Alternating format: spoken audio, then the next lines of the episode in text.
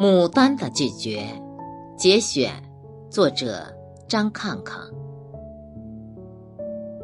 其实你在很久以前并不喜欢牡丹，因为它总被人作为富贵膜拜。后来，你目睹了一次牡丹的落花，你相信所有的人都会为之感动。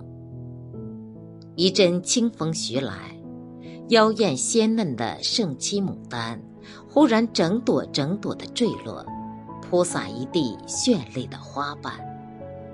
那花瓣落地时，依然鲜艳夺目，如同一只奉上祭坛的大鸟脱落的羽毛，低吟着壮烈的悲歌离去。牡丹没有花谢花败之时，要么硕于枝头，要么归于尘土。它跨越萎顿和衰老，由青春而死亡，由美丽而消遁。它虽美，却不吝惜生命，即使告别，也要展示给人最后一次的惊心动魄。所以。在这寒冷的四月里，奇迹不会发生。任凭游人扫兴和诅咒，牡丹依然安之若素。他不苟且，不腐旧，不妥协，不媚俗，甘愿自己冷落自己。他遵循自己的花期，自己的规律。他有权利为自己选择每年一度的盛大节日。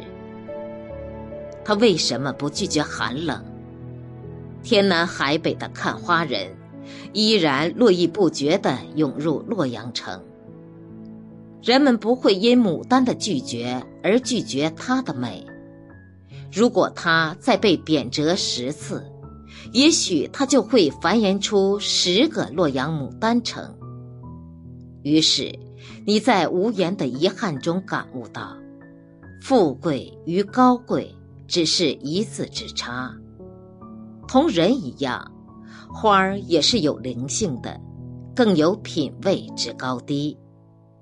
品味这东西，为气，为魄，为筋骨，为神韵，只可意会。